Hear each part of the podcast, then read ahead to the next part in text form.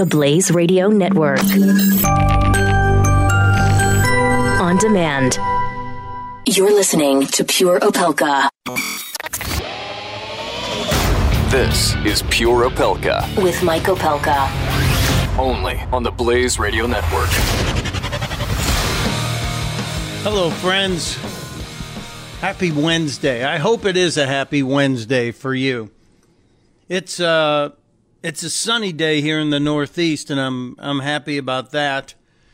But it's uh, a day that's full of contradictions and clouds and all kinds of questions. I want you to feel like this is your show because it is. So many of you participate in my little Twitter polls at Stuntbrain, and so many of you follow me on Instagram or on Facebook and, and send me notes, and for that I'm greatly appreciative. But I also want to hear from you on, on any of the topics we bring up. So I encourage you, don't don't just be hiding there, lurking in the shadows of social media. Pick up the phone and call. 888 900 3393 888 900 3393. So much to try and get to today we will have, uh, since it's Wednesday, an hour from now, our buddy Dr. Jorge has some kind of important stuff to talk about in the world of health and wellness. So be here at least through his segment next hour if you can. At the bottom of the hour, we have another old friend stopping by. Uh, Mighty John, the record guy, is going to talk to us about about this day, the historical perspective of this day from the world of music as it's the anniversary of the alleged passing of Elvis Presley. I say alleged because I have friends who actually believe Elvis didn't die on that day that he's he's out there somewhere 83 years old today. oh, it makes me laugh just thinking about it. And uh, yes, we'll get into the news. I said the news of the last 21 hours in the promo, if you heard it. A lot going on.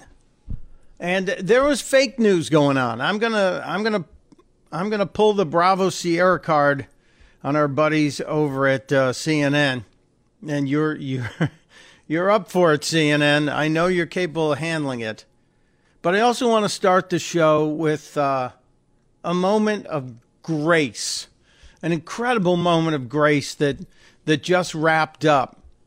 There were a couple things that happened uh, earlier today, really just before this show went on the air. There has been a memorial service for currently the only person who died in direct action at the Saturday violence, the terror attack in Charlottesville. Yes, the the helicopter crash was part of it, but it was that was not an intentional act. Unfortunately, that was an accidental death, accidental deaths. Nonetheless, uh, those are very important and tragic. But the the killing of Heather Heyer, to me, is uh, a pivot point in the awareness of so many people of what's going on in our world and I watched I watched the uh, memorial this this morning in the east here, just as it it led right up to the start of the show. And Dallas was calling me on the headphones saying, Are you there? You hear me? And I said, Yeah, I'm just trying to get it together after listening to Heather Heyer's mom talk. Now, I've I've done eulogies for my my parents in the last year and a half. It is impossibly difficult to stand in front of family in a church and some friends and do that. I can't imagine what it took for Susan Bro and her grandparents talked too. Uh, Heather's grandfather was brilliant as well. But I, I don't know what it takes for a mother to stand up there and, and know that the whole world is watching. Yes, I know, not the whole world. I exaggerate to clarify. That's called hyperbole. But to know that that so many millions of people are tuned in and it's going to get played and replayed over and over again, just an unbelievable amount of grace that that Heather Heyer's mother displayed as she stood on that stage and talked about her daughter. But she also said something that I thought, wow, that's grace. Let me give you just a little sample of what Susan Bro said just minutes before this show started. And I think the reason that what happened to Heather has struck a chord is because we know that what she did is achievable. We don't all have to die. We don't all have to sacrifice our lives. They tried to kill my child to shut her up. Well, guess what? You just magnified her. Wow. Standing ovation. An absolute standing ovation in Charlottesville. Mom went on to say a few more brilliant things. Powerful, powerful things. She challenged people to get involved, to have uncomfortable conversations. I'm all for that. As long as they're honest. I'm all for making it difficult to avoid a topic that needs to be addressed. But I will tell you, as I've said for over a decade now in various places on the radio and television, we can disagree without being disagreeable. God bless Heather Heyer's mom and dad and grandfather, her entire family, and the people who are doing wonderful things in the in the memory of Heather Heyer. As mom said today, there's a blood drive going on right down the block from where this memorial is in her name. There is uh, a meeting that happened the night before in Boston where people had uncomfortable conversations in Heather's name, but they weren't violent. So, yes, we can disagree without being disagreeable. We can stand up to evil. I come to this from experience from 40 years ago. Not just, uh, you know, it was the summer that Elvis died. Yes, I remember that, and I've told you that story, and we'll relive it again later. But it was 40 years ago. I was, I was uh, home for, I think it was the last summer I was home with my parents in my college years because I eventually never came back to Chicago. I went on with my life. But the summer of 77, I was working in a restaurant as a waiter, like so many of us do and have done. It was a, a restaurant called King Arthur's Pub, and it hadn't opened yet. But I remember the end of the end of my school year in 1977, in the spring of 77, I had read that a, a brand new restaurant was opening up and they were looking for servers. And it was going to be a high end restaurant. And I thought, well, if I'm going to wait tables, I might as well wait tables in a high end restaurant and make some real money. So I got a haircut and shaved and walked in dressed right and told them I'd worked in restaurants before. And uh, I remember the guy saying, uh, Well, do you know French service? And I, of course I do. And he went, Tableside? I said, Yes.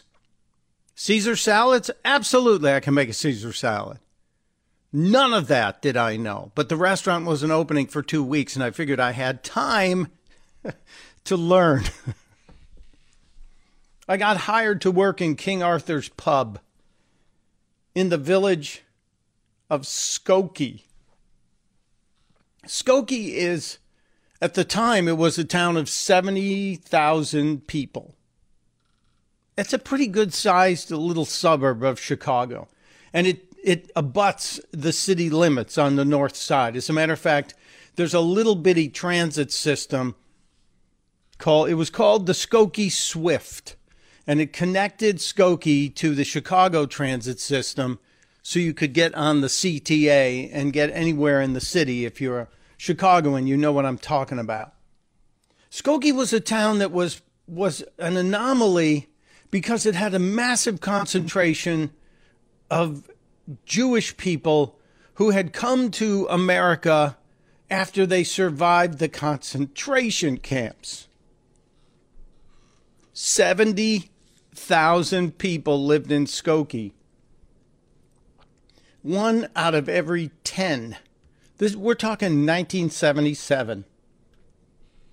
One out of every 10 had a tattoo from the concentration camps. One out of every 10. Think of that. So, in the summer of 77, as I was trying to get a job at King Arthur's Pub in Skokie, across from Saul and High's Deli, yes, really, Saul and High's Deli in Skokie, the Nazis announced they were going to march there. The American Nazi Party was going to march in the streets of Skokie. They had chosen it to create the most havoc. They had chosen it to, to make their message stand out and get attention. The city banned them. The little village of Skokie said, No, you're not welcome here. And the Nazis sued and with the help of the American Civil Liberties Union, yes, the ACLU stood shoulder to shoulder with the Nazis and fought for their right to march. What happened over the next few months? Just unbelievable history that happened in this tiny little section outside of Chicago, this tiny little village that was home to so many people. So many people who survived the concentration camps. It was there waiting tables that I was asked to stay on Monday nights and help. Help the ADL and the JDL and Meir Kahane as they were making their plans on how to face off against the Nazis when they marched in Skokie because it was believed that the ACLU would win its fight. And the ACLU did win that fight. It took them several months. The actual decision didn't come down to till a year later. But yeah, the ACLU helped the Nazis get the right to march in Skokie. You don't remember this, do you? You're probably thinking this was a scene in the Blues Brothers movie. In a way, it was. But this part really happened.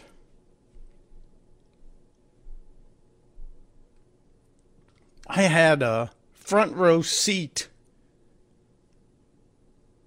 to the hate that we're seeing again. And that year, the resolution was pretty amazing. I'll explain to you what happened after the break. We'll be right back. You're listening to Pure Opelka with Mike Opelka on the Blaze Radio Network.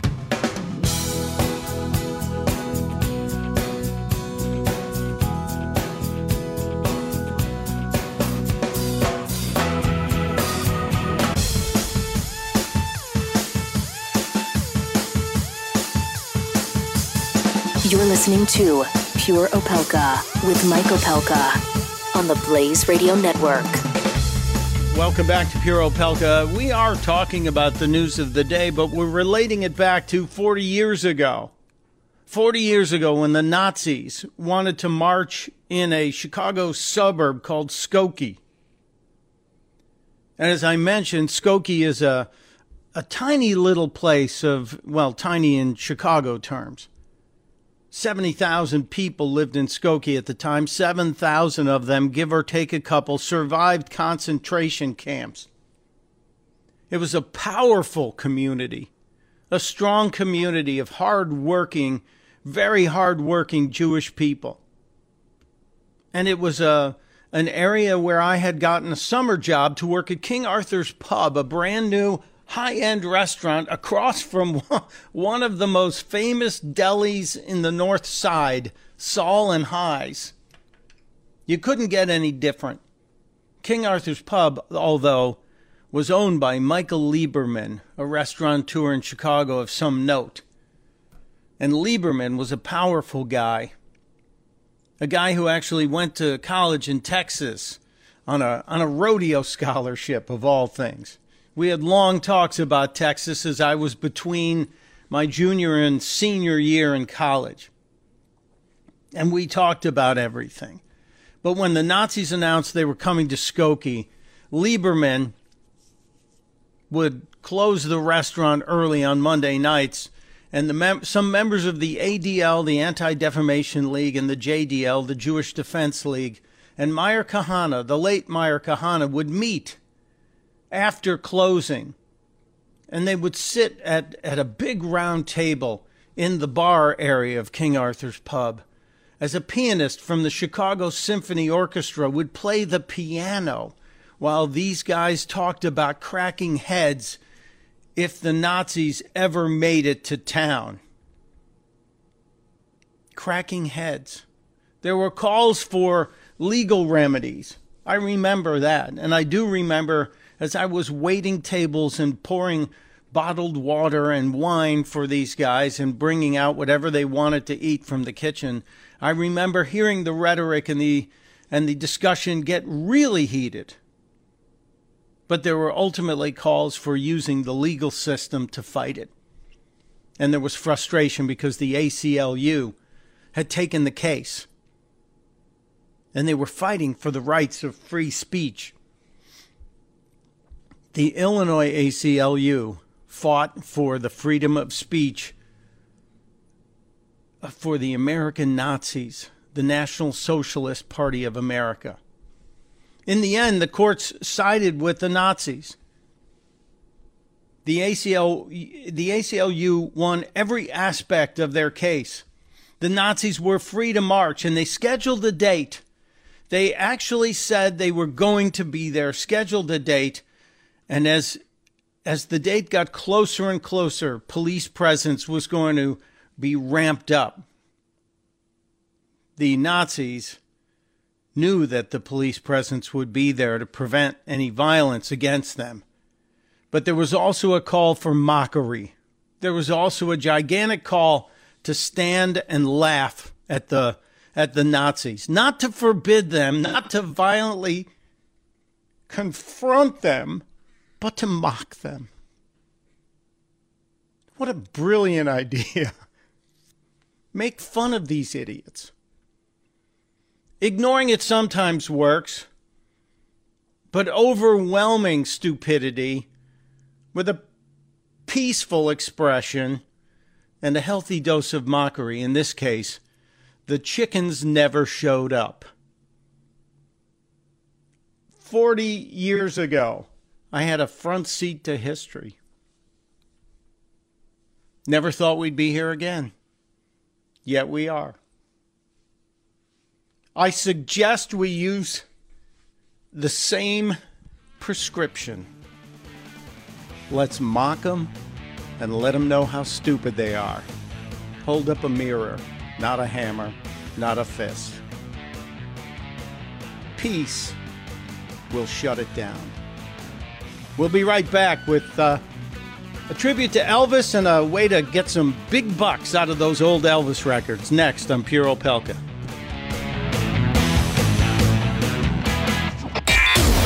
You're listening to Pure Opelka with Mike Opelka on the Blaze Radio Network.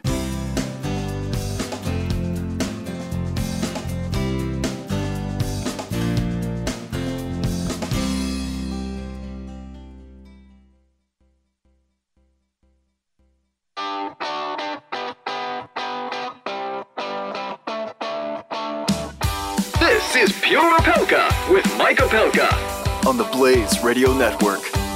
Welcome back to Pure Opelka. Busy day here. Yeah, we are uh, trying to cover the news of the day and relate it back to the news in history because history does teach us very important stuff. And that's why I talked about my summer in 1977 in Skokie, Illinois, and the Nazis who wanted to march and were ultimately shamed out of it. I'm a firm believer in peaceful delivery of snark missiles and mockery to stupid people. That you can shut down anything dangerous with with your brain and not your fists. But also, as as we've talked in the past, this being Elvis week, this being the week that Elvis Presley allegedly passed away in 1977, and I remember it because my friend Todd Pearson and I were coming out of Star Wars in the middle of the afternoon, and every radio station in Chicago was playing Elvis Presley music. Every single one. Even the ones that usually played the Bay City Rollers or the Ohio Players, they all were playing Elvis. And Todd went, What's going on? Thinking he was in a Twilight Zone episode. And I looked at him and I said, Elvis Presley's dead. Genius, figure it out. They never do this unless somebody's dead.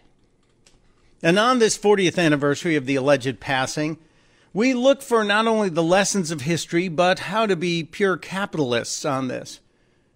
And Elvis was the guy who reportedly sold a billion records in his lifetime. And some of those records are worth a lot of money, and that's why we talked to our friend John Marshall, Mighty John, the record guy.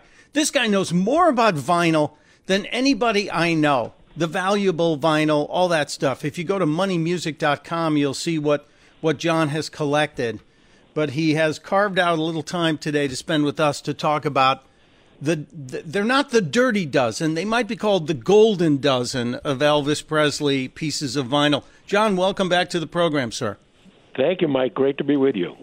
You know, I love it when you when you always send me these reminders. Hey, we've got another kind of vinyl holiday, and we need to talk about finding gold out there in those yard sales and basements and attics and whatever. So I, I was really thrilled about this one because, John, I don't know if you know this. Today's also the anniversary of the, the discovery of gold in California. I didn't know. so, you know, we, we kind of got a thread going here. Yeah. That y- you can find gold and gold in uh, in vinyl as well as in the ground. But yeah, uh, black gold, and it's not just Texas tea. well, some some of this is not black black gold. Some Well, of these true. vinyl records are different colors, aren't they? That's true. now, if, if we're talking about this uh, this golden dozen of Elvis' most valuable vinyl pieces, uh, let let's start at uh, number twelve. What comes in at twelve, and what are we looking for? Well, number 12 on our list the most valuable Elvis records, an album called Pure Gold. Now, if you have this album, the color of the label on the record makes all the difference. If it's a black RCA label, it's up to a thousand dollars. But if the label is only yellow, uh, no more than twenty bucks. So you got to be. Why did they make a, a black label? Well, we don't know how many were pressed. Obviously, uh, the value and the difference makes us realize there were far fewer of them. It all depends on what plant was pressing them, and there was no rhyme or reason for it.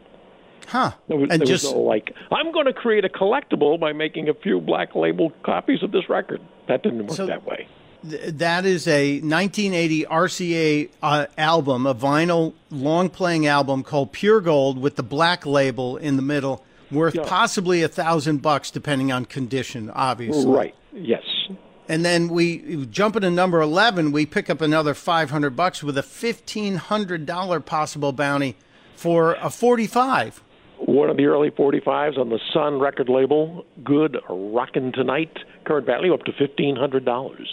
1500 do these ever get counterfeited john and Yeah. how do how do you make sure you're not getting a counterfeit Well, you know, in the price guide that we put out, uh, we list all known counterfeits and describe all reissues, so you know exactly what you're getting or what you you have.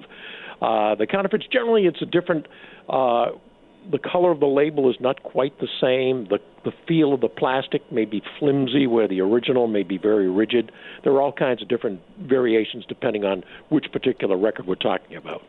I, I love knowing how to spot fakes and how to spot real ones. That's why I ask. And then well, if uh, coming, if you if you were on the internet and somebody was selling this for ten bucks, then you know that it's probably a fake. That's a good point because it's generally known that uh, a 45 from 1954 in good condition could fetch up to 1500. Number 10 is one that came out 20 years after Elvis died. Tell me about Moody Blue. Uh, no, this came out while he. This was the last album. This was out when he died, 1977. Oh. Uh, did I put 97 on that? I guess. Yeah, did. you did. That's why yeah. I was confused. I'm very sorry about that. Yeah, and Moody Blue. Now, most people who have this album have it on blue vinyl. 95% of them were blue. So that's the more common color, worth up to about $25. But if you find one on red, gold, green, or white vinyl, then the value jumps up to $1,800. Wow. Nin- yeah. 1977 Moody Blue, the year Elvis passed away. If you find any other color besides black or blue vinyl, could be a bunch of money. And then another 40. Oh, they're out there. An- another 45 comes in at number nine. Hmm. The 1965 single for a song I don't know, Do the Clam. Why could this possibly be worth money? Yes. The Clam was from a movie called Girl Happy, which Elvis did. And if you have the picture sleeve for this 45, and on it are the words, ask for Elvis's Girl Happy album, that's the key. That hmm. makes that record worth up to $2,000. So you get the picture sleeve, and it has the words, ask for Elvis's Girl Happy album. You could score two grand for a 45. Absolutely. That's the value here is about 10 bucks for the record and about $2,000 for that picture sleeve. And it's all it's all about the ephemeral stuff, everybody. Yes. It's about the things that are meant to fade quickly or go away, stuff we throw away, paper things. Ephemera mm-hmm. usually drives the value up higher. Uh, next on our chart here, the 1968 RCA LP Speedway, and this one, this one's not even stereo; it's mono. But why is this worth up to four grand? Well, this is uh, worth up to four grand because by the end of the 60s, mostly everything was in stereo. So to find a mono version would be rare. So in this hmm. case, four thousand dollars. A stereo copy of Speedway would be up to about seventy-five to hundred dollars. Isn't that interesting? Something that's uh, basically considered not as technologically advanced is worth thousands more. Just a stunning thing. Uh, now yeah. we start getting into the big money. At five grand, a 1969 LP on the RCA label, the International Hotel presents Elvis, and this one has a box with it. Well, this was a. If you had gone to one of his concerts in Vegas at the International Hotel, that's where these were available.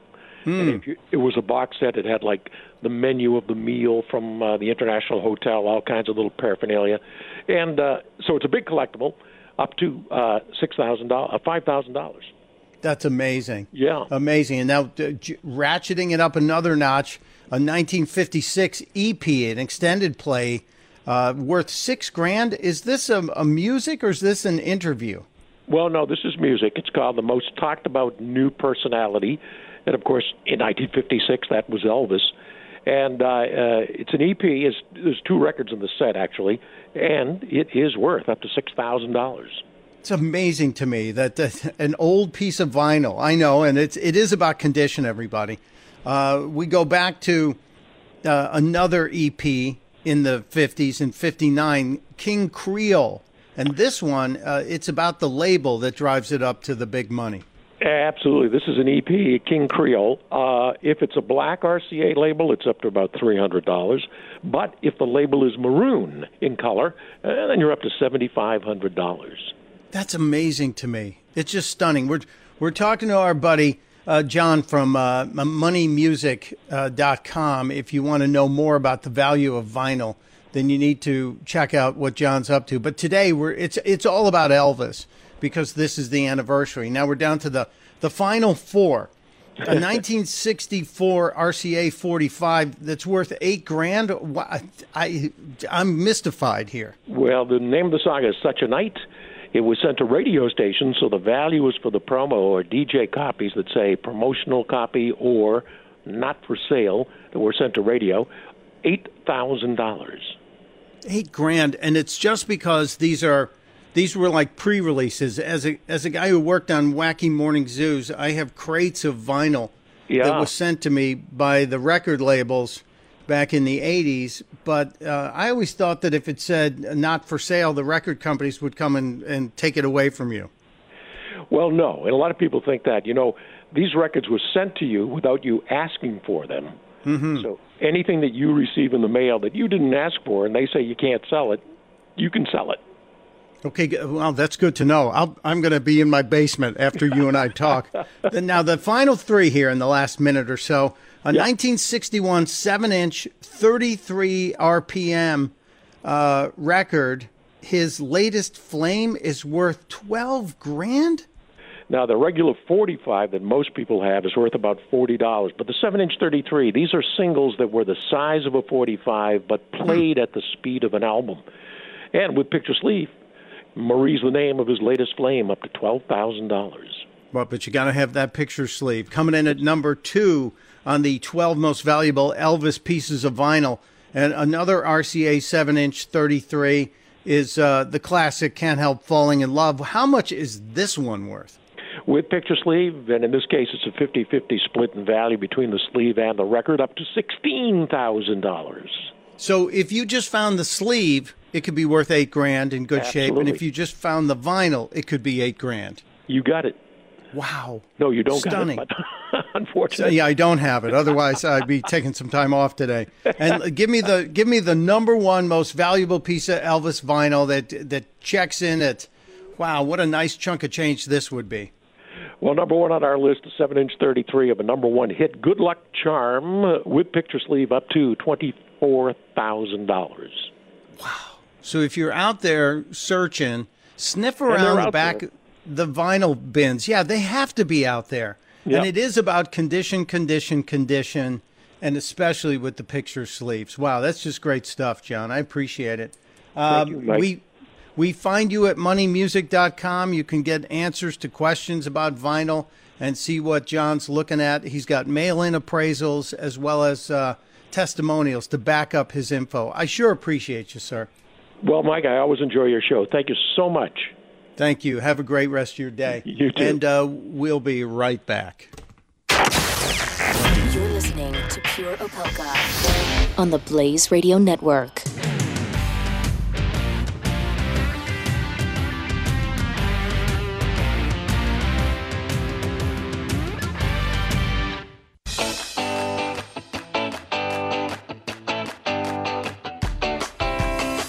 Pure Opelka with Mike Opelka on the Blaze Radio Network.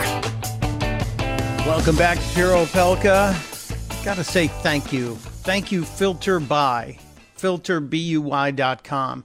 New sponsor here, brand new sponsor, filterbuy.com.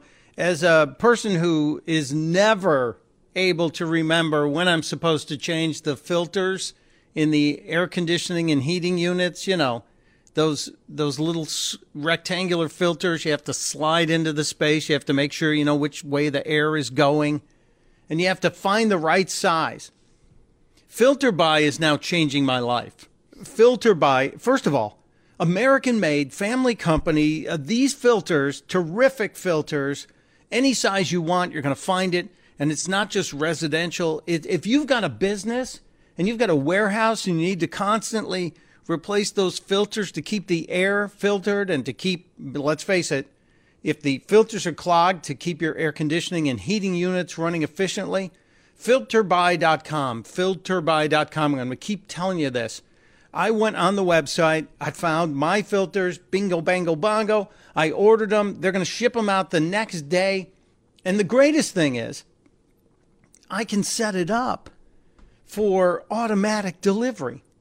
I can buy a, a, handful of them. I can buy one filter. I can buy a truckload of filters. And of course, the more you buy, the better deal you're going to get. But American made, these are great filters that are going to keep my AC and heating systems running efficiently. And I don't have to go crawling around the store anymore. So, A, thank you, Filter Buy, for being a part of this radio service thank you for supporting this show. And I know I'm supporting you, and I hope you guys, if you need air filters, check it out. Air and furnace sizes for everything. Filterbuy.com. Now, filterbuy.com. Now, before we shut off this hour and get ready for the next hour.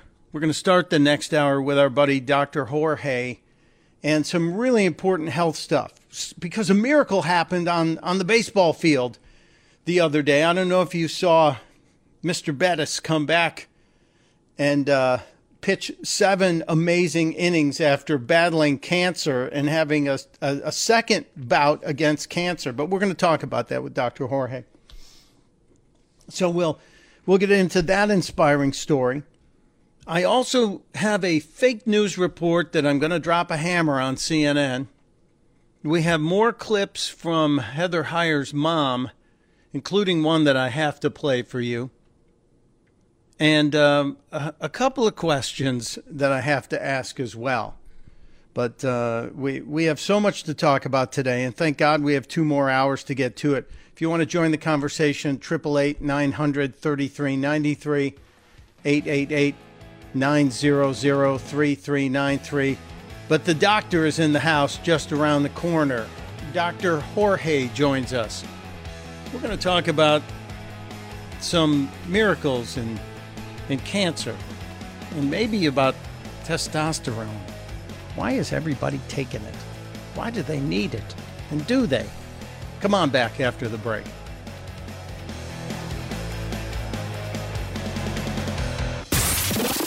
Pure Opelka. With Mike Opelka on the Blaze Radio Network.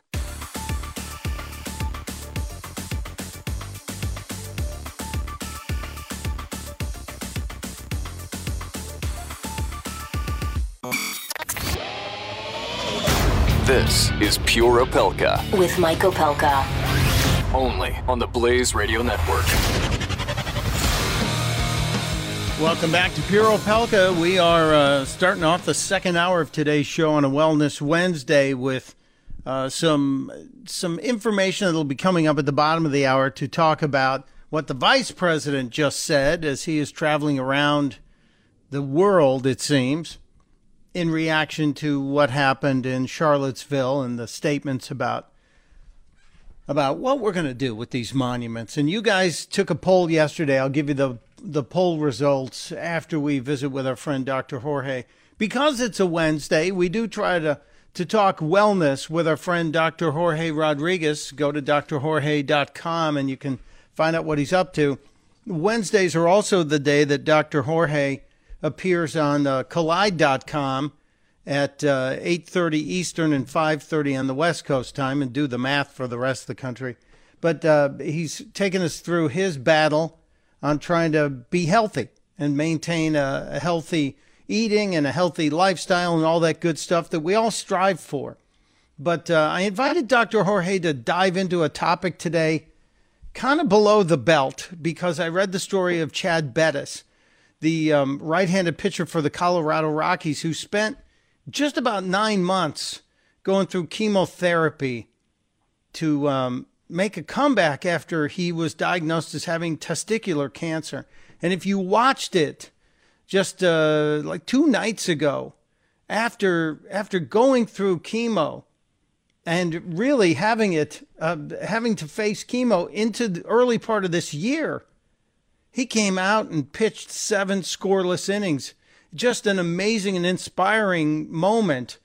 But I think it's okay for us to, to use it to open the door to, uh, I'm going to say, a sensitive topic, Dr. Jorge. Welcome back, my uh-huh. friend. Thank you. Yeah. Thank you. How you doing, Mike? Yeah, I'm good. Indeed. Huh? Yeah, and it, it's one that, as guys, you know, um, the the twig and berries are always the discussion that gets us all nervous because we we don't know I've quite. Never heard it. Yeah, twig and berries. Okay. Well, uh, you know. You know, absolutely. You know, there's a certain ick factor. There's an area below the belt, I think, especially for men, that we don't want to go there. You know, when it, when it comes to being examined. And the bottom line is, come on, guys, get over it. We need to go there because, for example, testicular cancer uh, is almost 90% curable if if you catch it early. And rightfully so, there is a lot of press and you know about women and, and breast cancer, but testicular cancer and testicular tumors is the number one tumor that affects men between the ages of 20 and 35 in wow. the U.S. And I think a lot of people are not aware of that. You know, wow. we, we worry about, yeah, the number one tumor. So if you notice, you know, people, you know, like uh, the, the the pitcher that we're talking about, Lance Armstrong is another person that had testicular cancer. They had it, you know, when they were relatively young.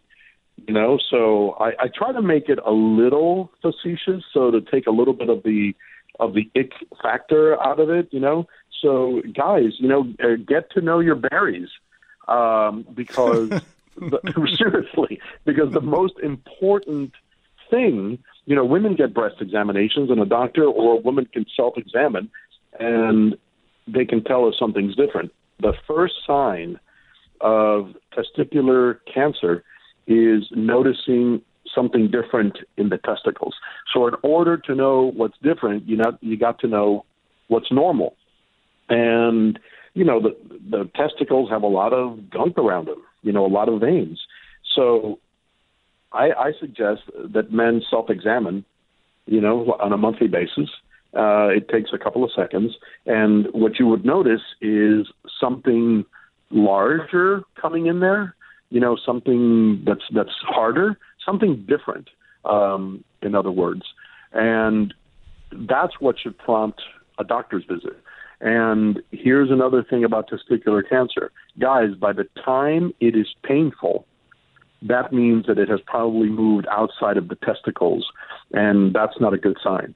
So Ooh. the first thing that, yeah, exactly. So if you're waiting to, to have pain, right? If you're waiting to have some blood, you know, that, that might be coming out in your urine or the semen, by that time, it's it means that it has moved um, around and out. So it, it needs to be checked. Um, and it, there are approximately 9,000 new cases of testicular cancer diagnosed every year in the U.S. The good news is that of these 9,000, there are only about 4,000 deaths a year. And I think there are 4,000 deaths that could be avoided. So again, I was going to say that's that's four thousand too many. I'm sorry, not four thousand. Did I say that? Four hundred. Nine oh, okay. cases, only four hundred deaths. So again, okay. it is it is a tumor that is very treatable, and but you know there's a ninety to ninety five percent cure rate. But by the same token, the flip side of that coin is that testicular cancer seems to be rising uh, for the past decade, almost like one one percent to one and a half percent. So, so the the key is like with everything, as as we hear with breast cancer, you know, self examination on a regular basis is a good thing. The same thing, guys, with testicular cancer. Your twig and berries are probably going to be known best to you. And if there's something uh, unusual, uh, a change in size is is always hardness, a, yeah. an, uh, an alert. And as Dr. Jorge said, if it becomes painful, uh, that's a really bad sign that you may have waited long and things have moved to another neighborhood as well, and that's not good. Correct, correct. But here's the here's the good side. The good news. Listen, there's never it's never good news to have cancer. It's never good news to have cancer that has spread. But testicular cancer, even cancer that has spread, what we call metastatic, is also all right very curable. You have to go through prolonged chemotherapy all right, like like our our pitcher did. Um, but again, that's why he's back and in great form. So that should be the plus side. Look at these great athletes, you know, that have bounced back from this. And the important thing is to diagnose it. Then after that, you can do ultrasounds and MRIs, you know, and then we need to stage it, which means a biopsy to see what type it is, because depending on the type of testicular cancer, um, you know, then the treatment uh, is applied. And, and no, guys, there is no specific blood test, all right, that definitively diagnoses testicular cancer. It has to be a clinical examination that, hmm. that prompts that or not. Yep. Okay. Now, doctor, I got to ask you a question because I can't turn on the TV or the radio without hearing um, ads for guys to be taking testosterone. And uh-huh. to me, this, it, it, this makes me nervous because anything the body manufactures and and mm-hmm. nature says, you know, in, in this perfect vehicle God has given us, perfect, imperfect, uh, yep. you're supposed to have this amount at this time. Uh, yep. Mainstreaming of testosterone as an additive to our diets makes me nervous. Should it make me nervous? Yeah, it should make you nervous. I mean, there are completely um, acceptable reasons for men to have test, uh, testosterone supplementation, but I think it's it's going overboard. You're absolutely right. There there are two schools of thought here. One is the body naturally in men decreases the production of testosterone as we become more mature. And there's a drop that starts at approximately age 40 uh, and the body is supposed to not have testosterone. So that school of thought says, hey, if you take more testosterone, your prostate is going to be enlarged all the time because you know you're going to have a higher risk of prostate cancer. That may or may not be true. Right now, it hasn't been proven. All right, but I agree with you. You know that that it is not the normal thing. You know, let's say for a guy my age in his 50s to have a certain level of testosterone, certainly not above normal. There's another, then the opposite school of thought says, hey, having testosterone gives you more, um, by you know, vitality, um, lets your your muscles live longer, and it does. It does do that. So that's the other school of thought. Some people think, hey, I'm going to take testosterone and I'm going to be a raging stallion forever. You know what? That isn't the case. Um, supplementing testosterone has not shown all right, to increase a man's sexual prowess. It does increase your stamina, you know, your ability to work out, um, and things like that. So consult your doctor first and foremost, and have that discussion with them. But yeah, I, I, I think, yeah. Uh, I was going to say, I think it's it's always wise if you're messing with your body's chemistry, and let's face it, some of these things are messing with your chemistry, and no doubt. there are unintended consequences of stuff like this. Yeah. So yeah, no doubt, no doubt. Be careful. If, be if smart. Yeah, if you're a man that's already had, for example, testicular cancer, uh, prostate cancer, any other form of, of cancer, supplementing your testosterone would be absolutely the wrong thing to do because it may predispose you to have tumors flare up. So mm. yeah, definitely be smart. You know, uh, there are other ways of of dealing with issues, you know, that men go to doctors for. We're talking to Dr. Jorge. It's our regular Wellness Wednesday segment with our friend, and uh, you can find him on Kolide.com Wednesday nights, 8.30 East Coast, 5.30 West Coast, talking about his fight to be healthy and be yep. strong and be uh, better at all this stuff. Yep. Doc, before I let you go, um, should I be nervous about these fleas they found the bubonic plague on in Arizona? it's about time for me to panic, problem. isn't it? Yes, look, there's a lot of other stuff you should be panicking about. Let's let's not worry about the fleas just yet. All right, and the bubonic plague and and all that. But let's keep an eye on it because you know, you know, you, I, I worry about those things too. If if if there's to be a problem, it'll start increasing exponentially soon. So we'll see. But don't worry about the fleas yet. Okay. Okay, I'm not. I, I initially thought hantavirus, and then I'm reading the article, and it says it's the same plague that devastated Europe. It's the bubonic plague, and I'm going, okay, it's the end of the world. What what else could go wrong? I, I this is just what I needed. So, well, thank you, Doc. You talked me in off the ledge. You're welcome. Good. And uh, Good. when you know what, this is one of those moments too, Doctor, that I thank you for your uh, constant fight against the stupidity that sometimes is found out on the streets. I think you and I are both in agreement yes. that we yeah. have to call out people who are trying to divide us based on gender, based on color, based on religion, any of this stuff. Yeah. I, you know, and, and, and you know where I sit, but you also know that I, I, I'm like the first person. Um, but you know what? Maybe America is no longer a melting pot. You know, and, and when I grew up in Miami, some people brought up the idea of a salad. You know, and yeah. in a salad, every individual component has a different taste and brings something new to the game. You know, and that is what makes this country and all of us, I think, really beautiful and be able to thrive. You know, that's what makes the tapestry of America, the different colors, the different textures um, and and we just need to chill out, man, seriously, and and realize that there is nothing wrong with difference. Every one of us is different from each one of us, whether we're white, we're black, or Hispanic. No two people are the same, and that's what makes you know a, a community able to thrive. So thank you. Yeah, let's, thank let's you, my friend. I I love that we're all part of the great salad we call America. uh, there he goes. Dr. Jorge Rodriguez. Find him at drjorge.com, and we'll be right back. Pure Opelka with Mike Opelka on the Blaze Radio Network.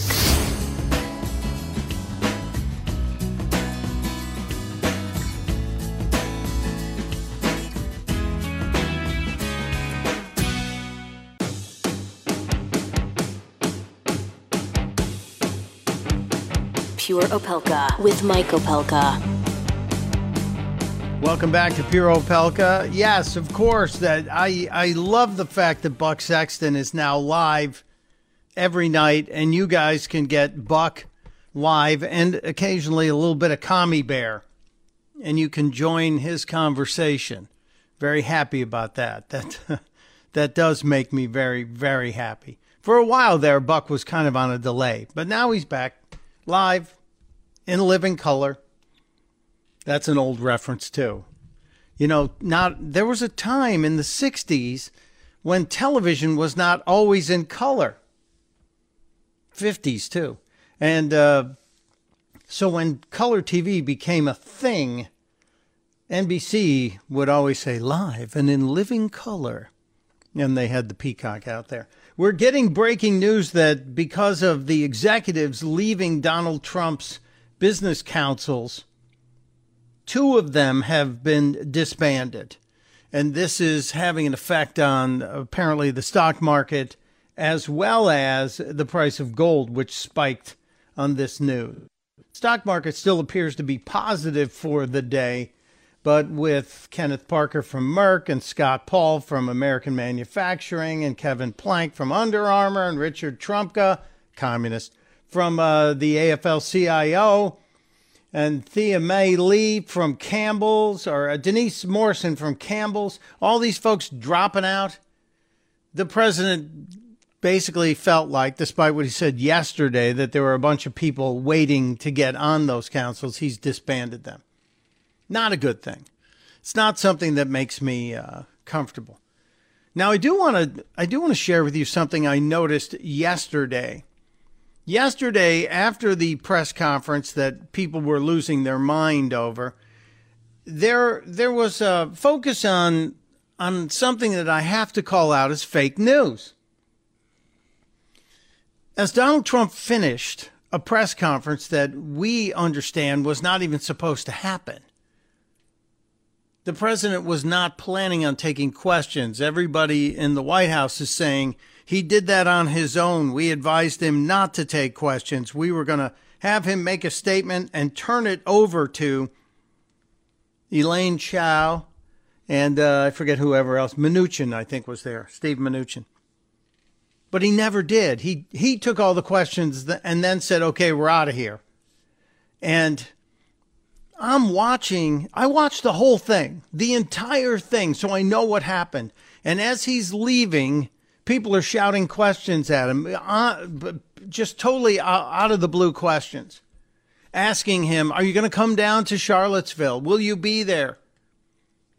But the statement that I totally call out as Bravo Sierra fake news was on CNN and actually a couple other uh, MSNBC is using this too basically says Trump touts his wire, winery while discussing Charlottesville. Quote, I own one of the largest wineries in the United States. Close quote. Now, if you read that, if you just look at that, you say, CNN, wow, how insensitive of Donald Trump touting his own winery while talking about Charlottesville.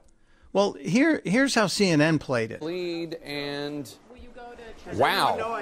That was something else. Oh, he's still talking. Let's stay listening. It's, be, it's in Charlottesville. You'll see. Is it near the winery or something? It's a. It is the winery.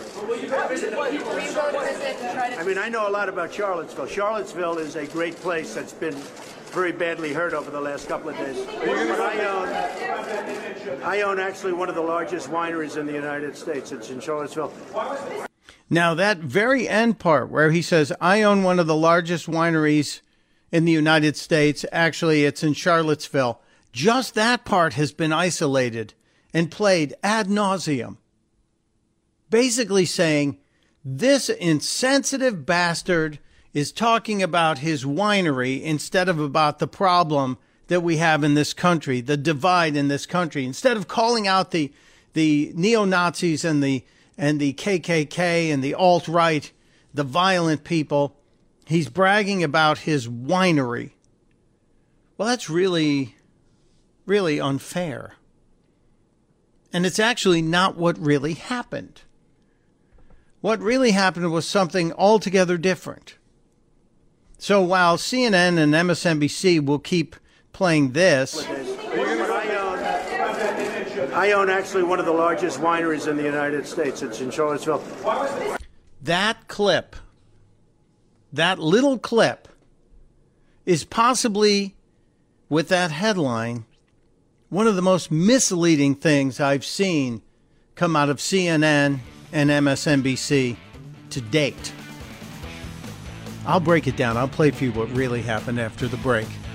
Mike Opelka and Pure Pelka, Come on back.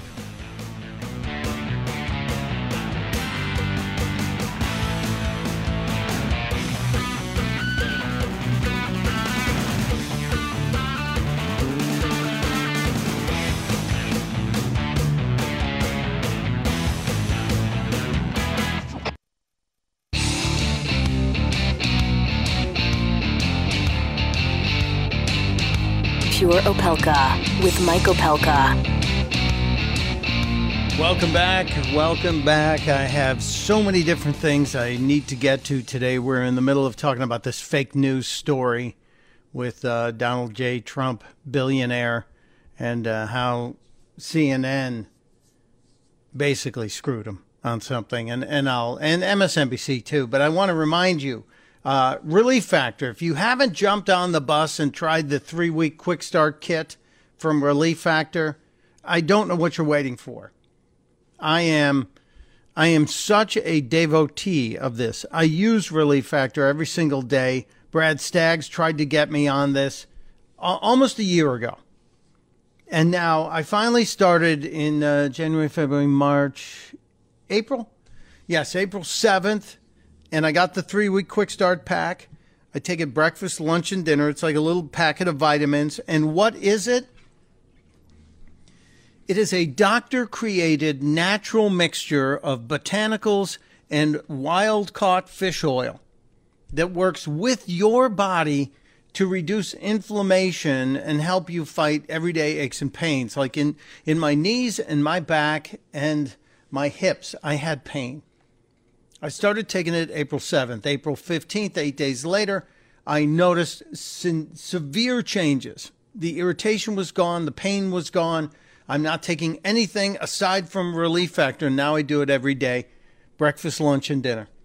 Three week quick start pack. Over a million have been sold. 80% of the people who buy it reorder it. That should tell you something. It typically works in seven to 10 days. 80% reorders. It's 1995. So check them out at relieffactor.com, relieffactor.com, or you can uh, pick up the phone and call them 800 500 8384, 800 500 8384. Relief Factor. It works for me. I hope it works for you. Now back to this. This, uh, well, I'm calling it Bravo Sierra because it sure feels like Bravo Sierra. I'm I'm calling out CNN for some of the junk they've been doing. I'm calling out CNN because because what what I watched with Donald Trump is just ridiculous. I watched the president, I watched the entire press conference yesterday. And it was supposed to be, yes, it was supposed to be about infrastructure. It was President Trump talking about infrastructure, and then he was supposed to step aside and let Elaine Chao and, and Secretary Mnuchin, two of his cabinet members, handle questions from the press. Totally fell off the rails and got into Charlottesville. But if you watched MSNBC or CNN, all you saw them talk about was this this obsession, this fascination with, oh, Donald Trump was bragging about his vineyard. Now, like, what, wait a minute. What are you saying? Yeah, Donald Trump is bragging about his vineyard. And they were completely obsessed with this. As a matter of fact, CNN had a piece where they said Trump, Trump touts his vineyard. And they had Donald Trump as, as he was leaving the press conference. This had gone on for about about 15 minutes. Trump was leaving the press conference.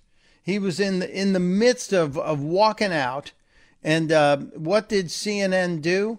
Well, they jumped and yelled. A lot of people were yelling questions at him. They asked him if he was going to Charlottesville. And in the course of talking about Charlottesville, he mentioned at the very end, he mentioned his vineyard like this. Last couple of days. I own, I own actually one of the largest wineries in the United States. It's in Charlottesville. So just just that little comment. I own one of the very now that became the statement. That became the the headline. Donald Trump discussing Charlottesville brags about his vineyard. Well, here's what really happened. After talking about Charlottesville for quite a while, and and frankly, I'm one of those people who said, "Look, Donald Trump violated the first rule of holes. When you find yourself in a hole, stop digging." I think this is one of the more foolish steps he's taken. He had addressed Charlottesville on Saturday and obviously needed to say more. So he said more on Monday, but on Tuesday, Donald Trump reopened the problem. But at the very end, it was not until the very end of the, the press conference. He is finishing up. He's almost done and he's about to leave. And that's when the comment about the vineyard happened. And it wasn't even on mic. He had left the podium and was walking away. Here's here's the very end, and this is what precipitated that. I was very. I, I thought that the statement put out, uh, the the mother's statement, I thought was a beautiful statement. I was telling you, it was it was something that I really appreciated. I thought it was terrific, and really under the under the kind of uh, stress that she's under and the heartache that she's under, I thought putting out that statement to me was really something I won't forget. Thank you all very much. Thank. So he tries to end after this contentious press conference with a warm and fuzzy thing about the mother. Says thank you all very much, and he's walking away, and that's when this happens. Thank you. He's leaving. Do you plan to go to Charlottesville, Mr. President? I own a house in Charlottesville. Will you go to? Does anyone know I own a house in Charlottesville? Where is it? Oh boy, it's going to be. It's in Charlottesville. You'll see. Is it near the winery or something? It's a. It is the winery. Will you go visit and try to? I mean, I know a lot about Charlottesville. Charlottesville is a great place that's been very badly hurt over the last couple of days. But I own. Uh, I own actually one of the largest wineries in the United States. It's in Charlottesville. What, what do you think needs to be done to overcome the racial divides? Well, I really think jobs can have a big impact. I think if we continue to create jobs, over a million, substantially more than a million, and you see just the other day the car companies coming in with Fox, you know, Fox. I think if we continue to create jobs at levels that I'm, I'm creating jobs, I think that's going to have a tremendous impact, positive impact on race relations. So what Donald Trump did was walk away, and as he was walking away, the reporter shouted questions at him, and one person, maybe two, asked, Are you going to go to Charlottesville? And he mentioned the fact that he knows Charlottesville, he's got a house in Charlottesville. He's familiar with Charlottesville. And yes, in fact, he does have a vineyard, a very large vineyard. And there's a winery there. And uh, Eric Trump runs that business. But then he's asked another question about solving the racial divide. And Donald Trump says something that many have said in the past that solving the racial divide really does go back to jobs. Do you remember uh, it was about five summers ago when Glenn Beck talked about the coming insurrection and the way France was having the the car burnings almost nightly. Cars were being ignited. There were riots. All kinds of bad stuff was happening in France. And it all was related to unemployment. The fact that the youth in France, youth unemployment was at 50%, caused considerable problems, especially in the Muslim communities and the communities of color. So Donald Trump is right. Donald Trump's statement about getting people to work, getting people back to work, would actually have an effect on some of the discontent that we see marching in the streets. Now, is it going to solve all the problems? Are we going to be able to tamp down these these jack wagons, these white supremacists? No, you're not going to solve all of it. But it is going to go a great distance. So when when CNN steps out and promotes and plugs and plays this ridiculous statement and isolates that one ridiculous statement that that I, I just can't believe they're doing it. I have to give them the Donald Trump treatment. You are fake news. Absolutely, CNN. You are fake news. That's just not fair. And MSNBC, when you're playing it and and trumping that up, pardon the pun intended, MSNBC, you too, you are fake news. You get it as well. Mike Opelka and Pure Opelka. We'll be right back. You're listening to Pure Opelka with Mike Opelka on the Blaze Radio Network.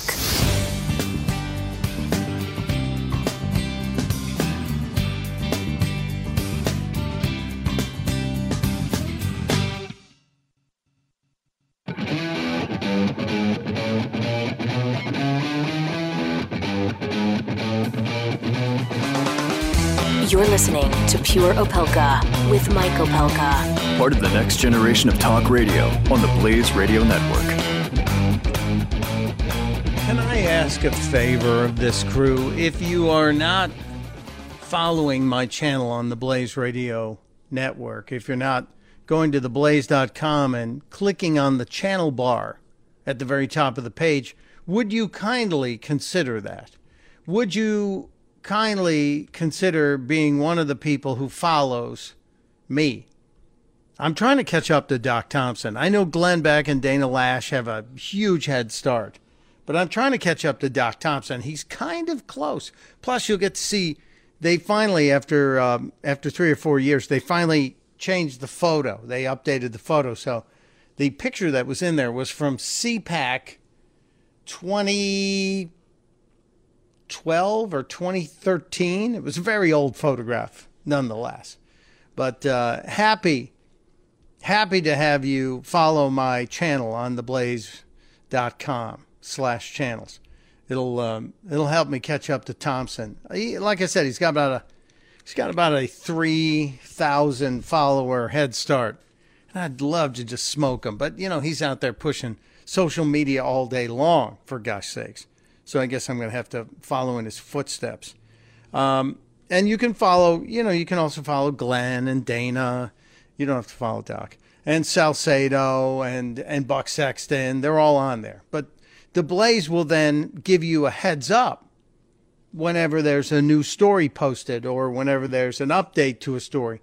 Like yesterday, we we had some stories that people have been writing me about the Federal Reserve Bank. I think we might be having the author of that article about the rehypothecation or possible rehypothecation on tomorrow. So just a discussion. And you're also welcome to, uh, as I said earlier, follow me on Twitter and or on uh, on uh, what is it, Instagram. I don't post too much on Instagram, and I've been told I need to do more of that, so I will. But follow me on Twitter and Facebook and Instagram, and on the you know you'll just be stalking me everywhere. Uh, and on those places, on Facebook and Twitter, and now recently in my email, I've been getting a lot of feedback from people who are asking me why the heck I don't support Game of Thrones. And Sunday night, if I'm if I'm getting ready for the show on Monday mornings and I, I pick up the Twitter on Sunday night, I just keep seeing Game of Thrones, Game of Thrones, Game of Thrones, Game of Thrones. I'm not, and I'm I'm late to that dance. Number one, and number two, um, I'm too cheap to have HBO. Actually, it seems like why bother? If you've got Netflix and you've got Hulu, I pretty much think you've got everything. So if I'm wrong on Game of Thrones and you want to try and talk me into it, you're welcome to. But I I can't when something gets to be that massive, I tend to want to push away from it. I tend to want to say no, no, thank you. Um, I'm not going to be part of the sheep, part of the herd here that just follow it along. And you know, I've seen enough violence in my life as it is that I, I, I, I guess people are saying it's it's a really good show, and I, from I saw a couple of clips sent to me by some of you well-meaning Game of Thrones fans who are telling me, "No, you need to follow this. This is really good stuff." Meh. And you know, it's just I'm a fan of the procedural drama, and I have a tendency to go on to uh, the stuff that PBS runs and and the mysteries that you can see on, on the PBS channel. So uh, I'm a fan of that genre, not necessarily the crazy, bloody, warring factions that you'll see on Game of Thrones. Just amazing. All right, so coming up next hour, I want to dive back into um, the story of of the amazing parents of Heather Heyer and what's going on there. And I want to talk more about what's uh, what's happening because there is a call now. There's a call to bet on whether or not Donald Trump will last the year. There actually are odds now, and we should talk about that. I'd love to know how you feel about that. Um, there are people who are absolutely terrified of the words President Pence and I think that many of our liberal friends would absolutely freak out if Mike Pence were moved into the White House. I don't think that would be good for America to boot a president. And I, I think Donald Trump is, in some ways, even though I disagree with what he did yesterday, playing the media like a violin. Plus, there's news on the Loretta Lynch Bill Clinton tarmac meeting. The investigation appears to have been opened up again, and there is much news to share, and we should talk about that as well as uh, anything else that's on your mind. Phone lines are open for the third hour 888 900 3393 888 900 3393. We'll be right back.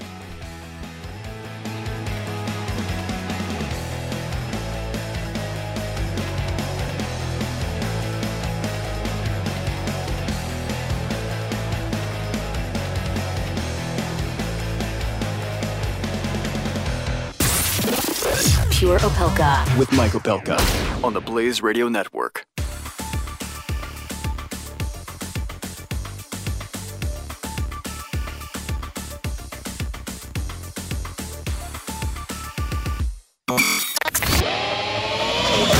This is Pure Opelka. With Mike Opelka. Only on the Blaze Radio Network. It is the third hour of Pure Opelka on the Blaze Radio Network, and uh, an hour that we're going to touch on some topical stuff. We're going to uh, touch on some crazy stuff.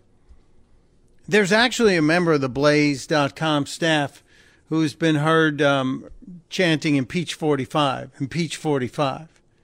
It's not uh, a Maxine Waters fan, although I think she qualifies as a millennial. I'm not sure because there are some people that are behind the millennials.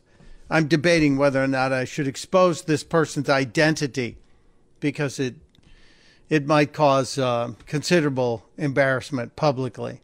You're running around the blaze yelling impeach 45, impeach 45. Oh, so much to get to today. So much to get to in this this third hour of the show before Chris Salcedo jumps in here and just so you know, Chris Salcedo sent me a message last night, and if if it is true if it's totally right, and I have no reason to doubt what he sent me, he's going to have a guest who is going to blow your mind. Trust me.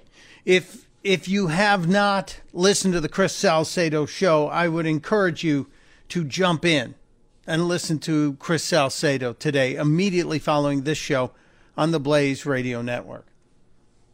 Just uh, a little bit of a plug for our liberty loving Latino. I cannot give away too much of what he said, but it involves Charlottesville, it involves eyewitness accounts, and it could be earth shaking. Seriously.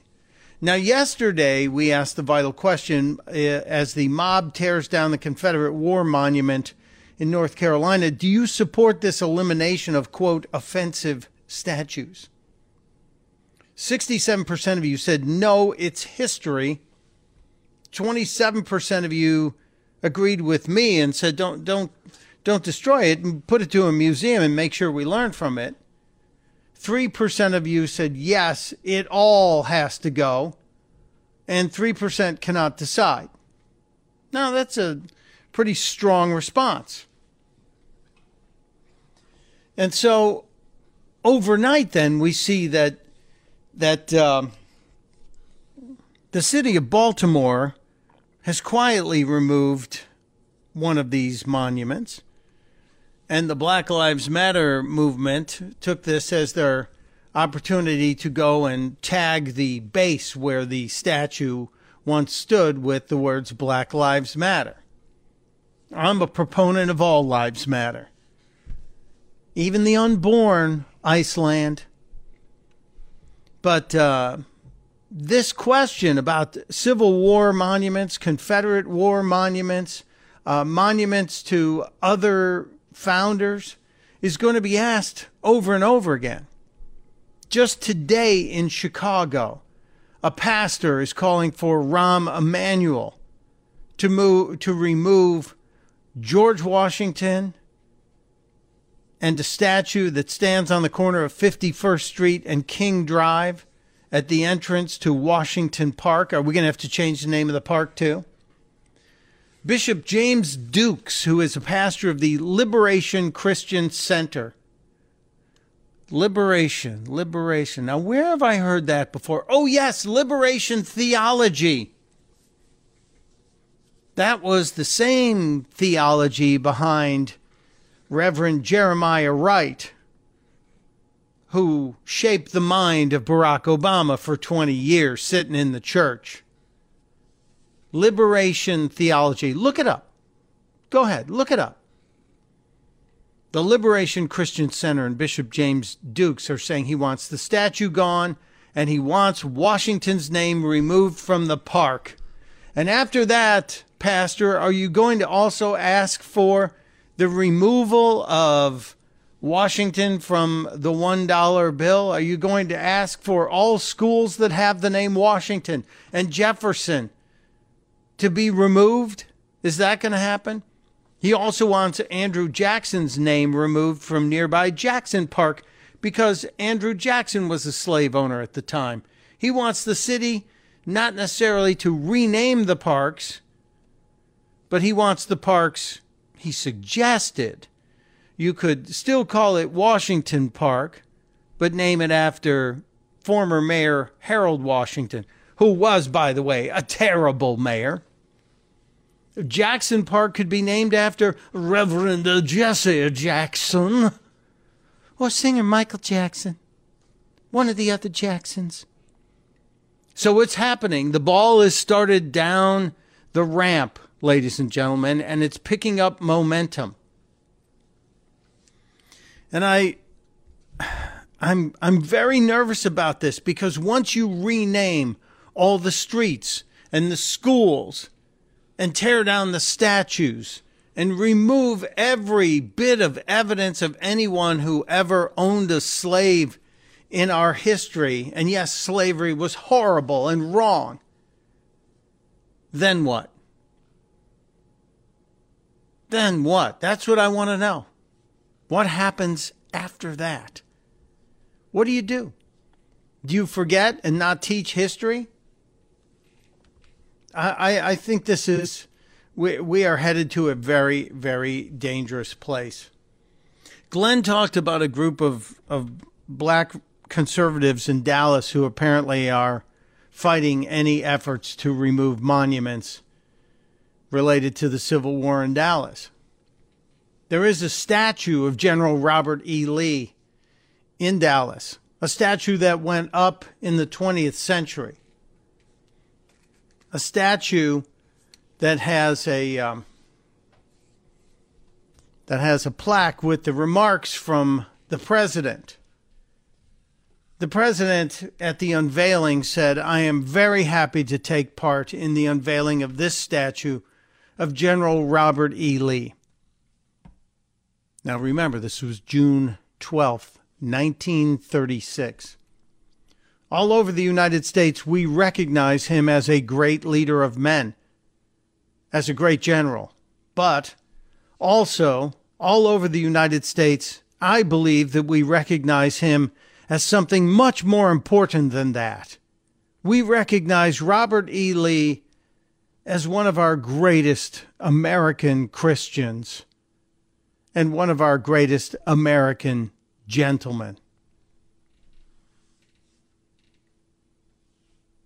Franklin Delano Roosevelt. FDR. The guy who was in the White House from 1933 to 1945, elected four times.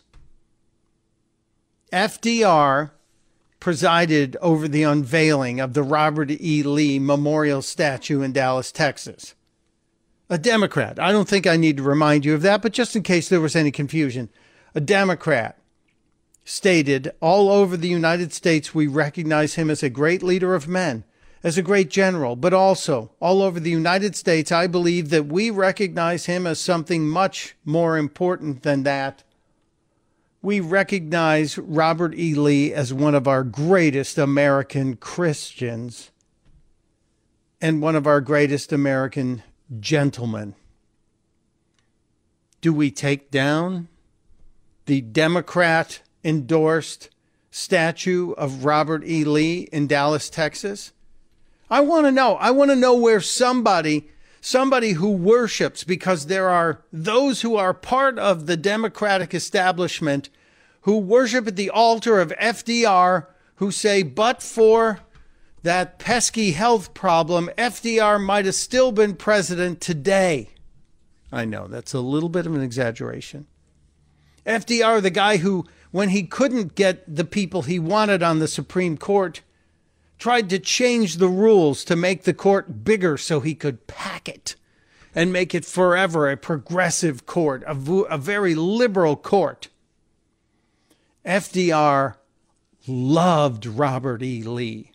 FDR called him one of our greatest American Christians and one of our greatest American gentlemen. Why isn't anybody standing up and pointing to that? We can't change our history. So why why in the hell are we even thinking about erasing it? What about what about that that great university? What about Washington and Lee University? George Washington and Robert E. Lee. George Washington donated the seed money to start Washington and Lee. He donated the $20,000 needed to start Washington and Lee University. Robert E. Lee served as president of that university in its earliest days. We can't erase history. We can only learn from it. If we erase it, we are doomed to keep repeating the same mistakes. Not that we would, but you know that if, if someone has no idea that it's a bad idea, that they're probably going to stumble into it somewhere. 1749, Washington and Lee is named for two men who played pivotal roles in the university's history George Washington, who put up the money, helped the fledgling school known as Liberty Hall Academy survive, and Robert E. Lee, who provided innovative educational leadership during his transformational tenure as president of Washington College from 1865 to 1870. You can't change history. You can't rewrite history. And I strongly believe you can't erase it. You can only keep teaching people about the mistakes. That's how we prevent making them over and over and over again. You know, we're looking like the Taliban now, aren't we? The interesting thing about this, the fascinating thing about this entire story and about the attacks and uh, the the violence that we saw in Charlottesville this weekend is that almost 40 years ago, sorry, almost 50 years ago, Spider Man's dad warned us about it. That's right, Spider Man's dad. I'm using air quotes around dad. Stan Lee is the guy who created Spider Man. Stan Lee wrote something in 1968 that bears repeating and rereading. I'm going to share it with you next on Pure Opelka. You're listening to Pure Opelka with Mike Opelka on the Blaze Radio Network.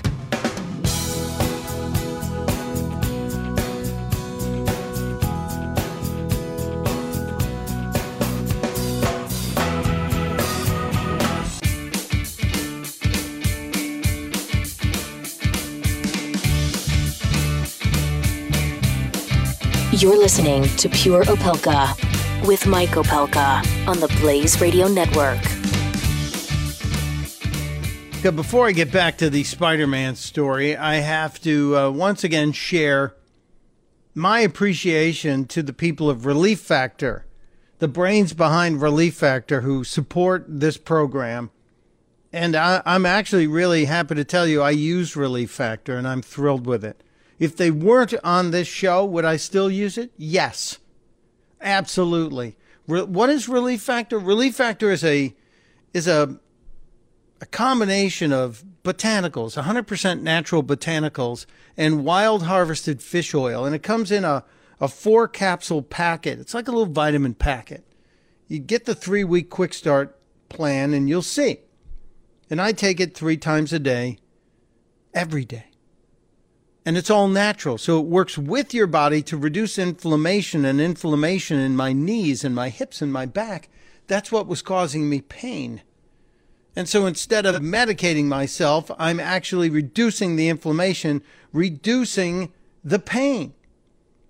And so many people have done it. A million people have ordered Relief Factor, like Megan in California. I've been using Relief Factor for a little bit over a month was a 34 year old woman that has been in a car accident. I suffered from severe neck pain, shooting pain down my arms and legs that would often cause me to limp. At one point, I was going to a chiropractor and an acupuncturist six times a week.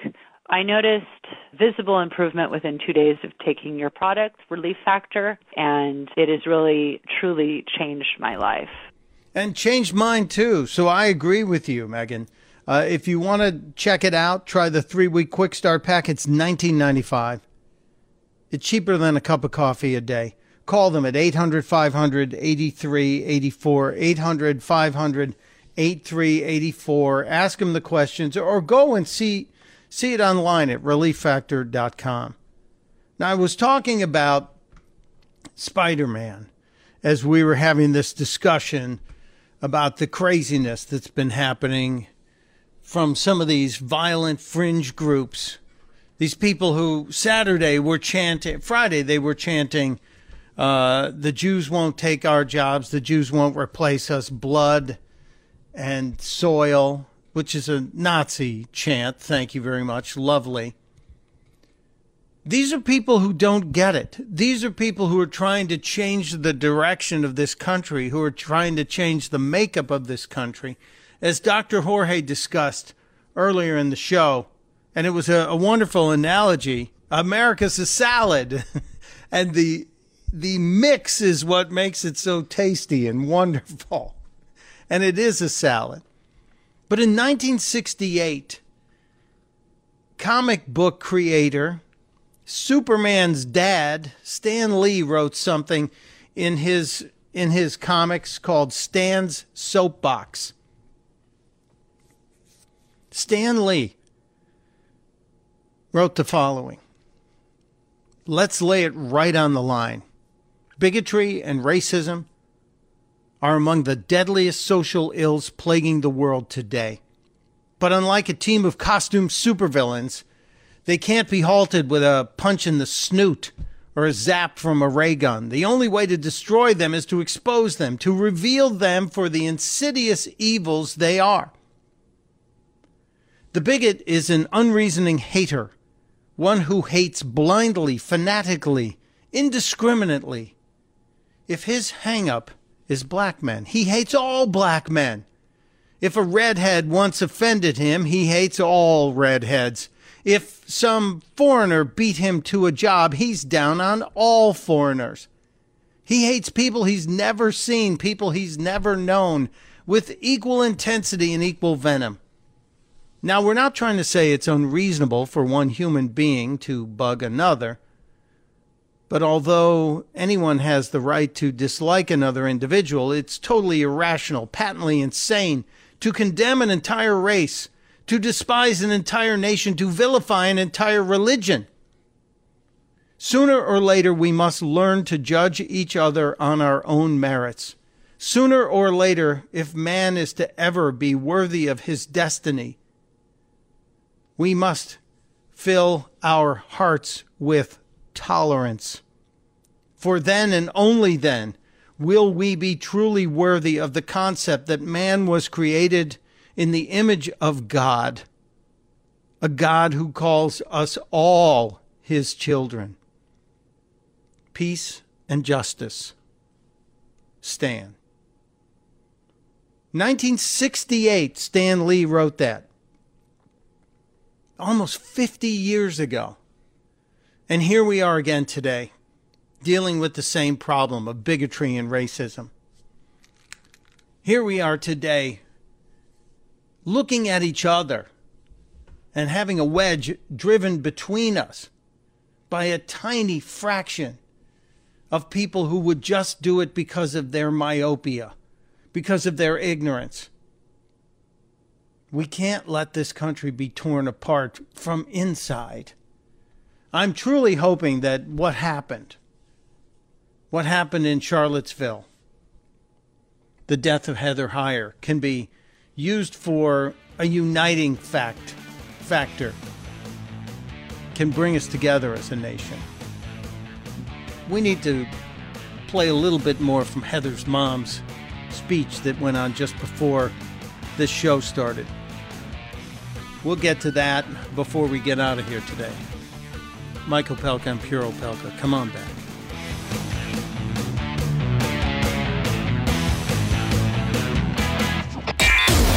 You're listening to Pure Opelka with Mike Opelka on the Blaze Radio Network.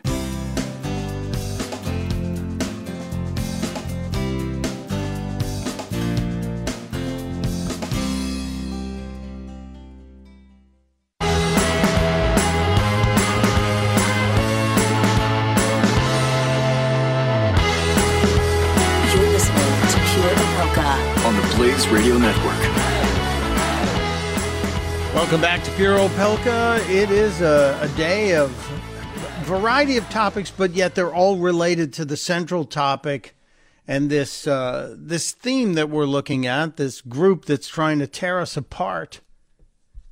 This this racist group, and there's more than one. I understand. It's the neo Nazis. It's the white supremacists. It's the alt right. It's the alt left.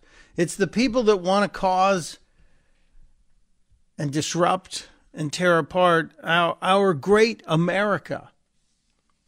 It's because they don't understand it. And they believe, they believe, I, I think, they believe that that socialism is the way to go. And I told you the other day, I got into this protracted argument with this American socialist, this Workers of the World Party on Twitter, that wanted to tell me that socialism is really the answer despite the fact that I pointed out how many times and places socialism has failed and killed millions, destroyed countries and lives. Well, it hasn't really it hasn't really been enacted yet, they said. It hasn't really been allowed to happen. I will always fight for the individual and the right for the individual to stand on their own two feet, to succeed or fail based on their own merits, as long as the playing field is level, as long as we all have the same opportunity. And America didn't always have that. We can have that honest conversation that we heard from Susan Bro, the mother of the late Heather Heyer she talked about uncomfortable conversations and and really what what we have to get into. And that doesn't mean tearing down statues and hiding statues. That doesn't mean removing history. It means making sure history is preserved. It really is troubling to me. And yet, we're going to have this conversation because some of these people are loud. You know, uh, I I need to go back into my files. So much of what's going on today with the protests that, that are happening, they happened in Oakland and Seattle. You saw the one in uh, Durham, North Carolina. By the way, the ringleader who tore down the statue was arrested, and I'm real happy about it. And of course, a, a socialist group is starting a, a, starting a legal defense fund for the woman who tore down the statue. I think community standards should be respected, and community standards should be allowed to dictate what happens in in that very in, in that community and others. If the people want it down, take it down, but you just can't allow a small angry group to change the way a society operates. Even if they are 51% in this country, in a representative republic, if we have mob justice, we're going to have a problem. But the community's got to get together on it and decide what to do. And if they vote to remove it, yes, then they should do it. But you can't have a mob out on the streets. Because guess what? You change a few minds, and now the mob is going the other way. And suddenly you go from predator to prey. And you're a target. Mob justice and, and pure democracies are always a problem. Look at Egypt. You just can't. And, and to some extent, I'm telling you, California, some of the things you guys vote in, the binding resolutions, cause a lot of trouble. I heard Doc talking about how beautiful California is, and I absolutely mirror some of his statements on the. I, I have a friend who just sent me pictures from Lake Arrowhead. Lake Arrowhead is one of the more beautiful places that I've ever witnessed. But I couldn't, I can't do California until it goes back to being conservative, which might not happen in my lifetime. But I'm I'm very worried about the direction and the momentum that the movement to eliminate history is picking up. Very nervous indeed about this. And we need to be able to talk honestly with the people. And I, I, will tell you, I'm I'm giving everybody that I run into who says we need to take down the statue. We need to remove it. It needs to go away now. We need to violently remove it. If the government won't, we need to do it. No. No, I, I can't stand for that. And I ask them if they're any better than the Taliban. And then they get all offended. Well, of course we're better than the Taliban. How? How are you better than the Taliban? Well, because we think we're right, is basically the answer. But in fact, they're not. And if if they would do an honest evaluation of it, they really aren't. They would really tell you they're not. I'm going to close the show talking again about Heather Heyer, so I'm going to hold that. But I want to introduce a topic that I think we need to we'll need to get into over the next day, and it might even be a um, a vital question. I just read, and this is a complete shift of gears.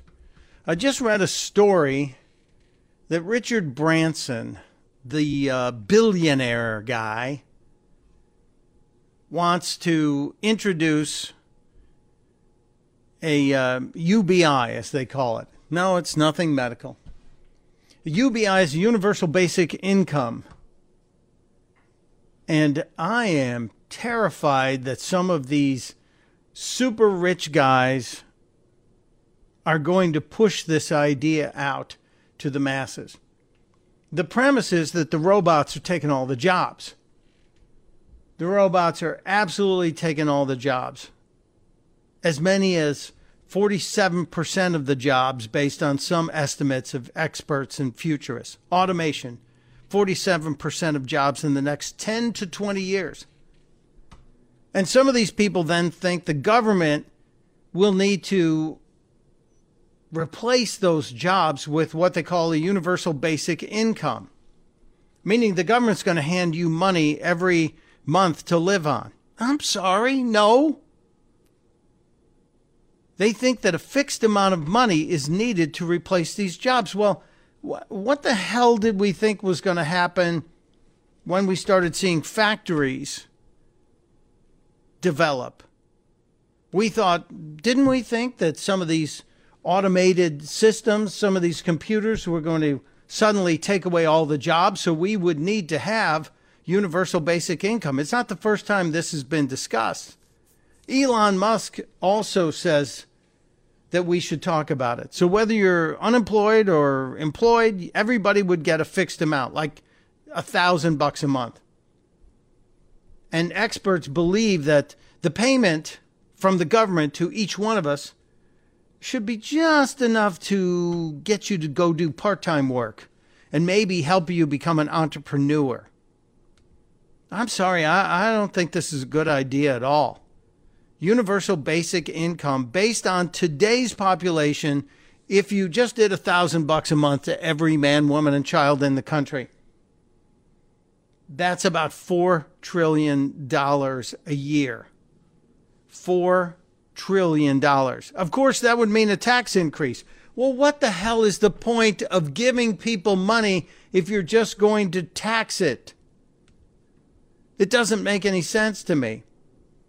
I think this is a long shot, but now, as we see these mobs, as we see these mobs in the streets, these sheep who are now easily led, who are, I believe, quickly going to be turning towards socialist thinking. National socialist thinking.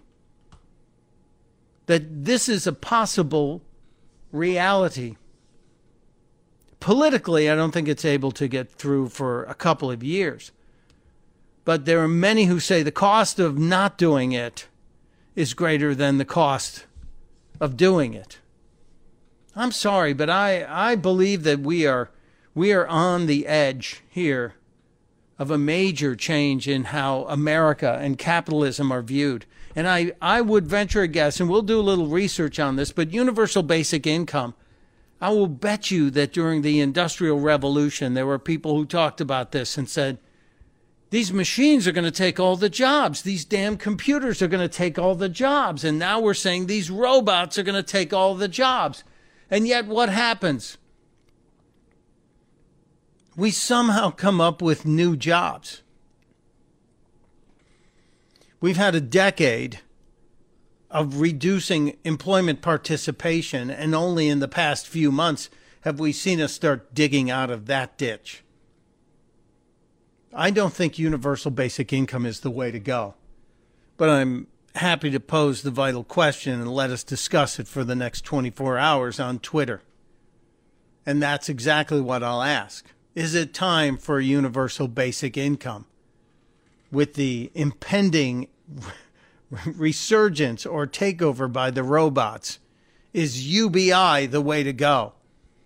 Weigh in and we'll discuss uh, not only here today, but tomorrow as well.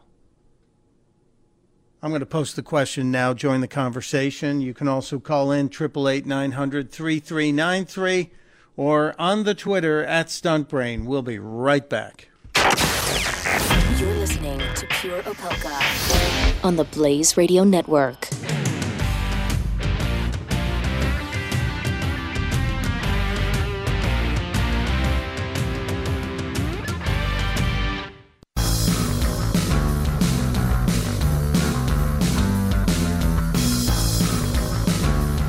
Pure Opelka with Mike Opelka on the Blaze Radio Network.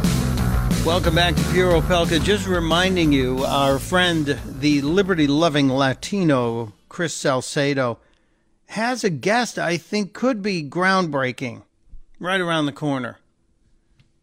Seriously, I, I'm I'm not going to give away too much of what Chris has scheduled today, but if if what he sent me is correct, uh, I don't know how I'm going to turn tune away. I I am uh, I, I can't wait to hear this. So Chris Salcedo has a guest.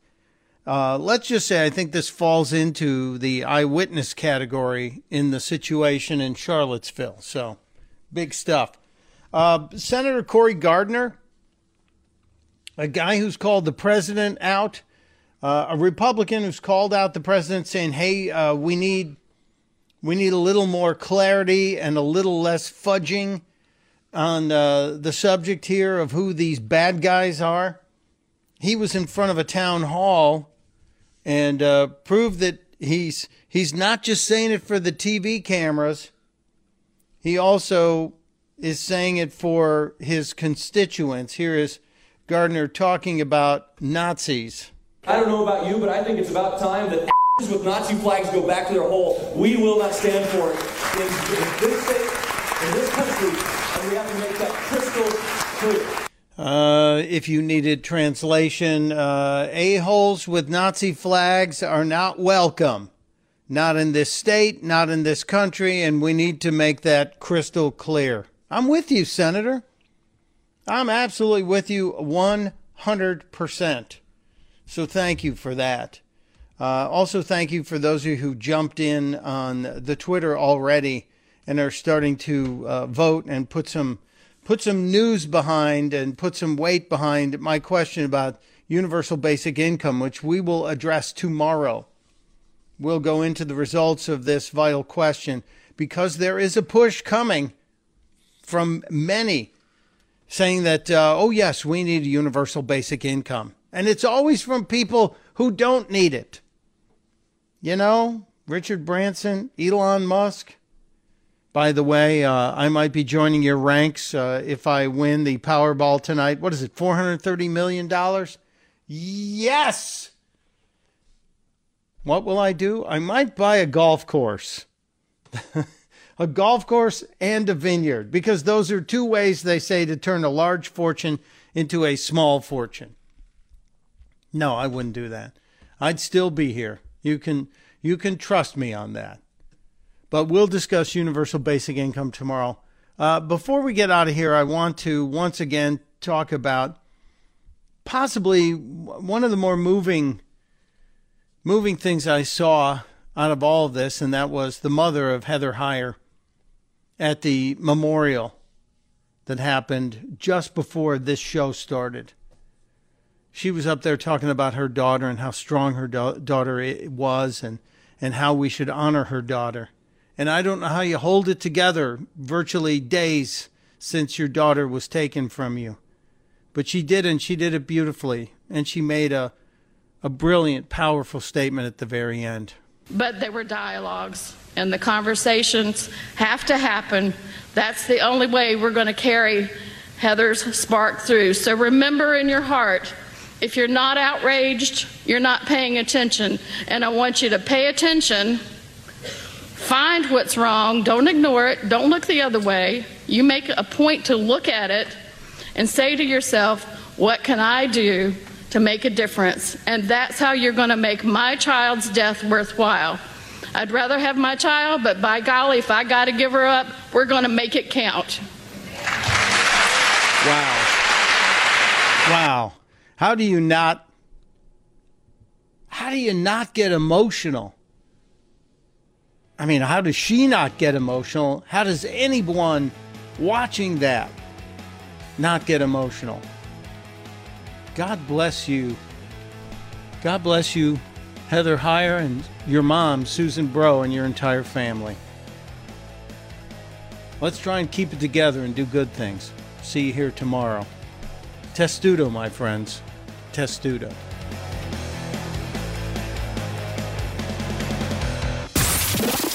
Pure Opelka. With Mike Opelka on the Blaze Radio Network.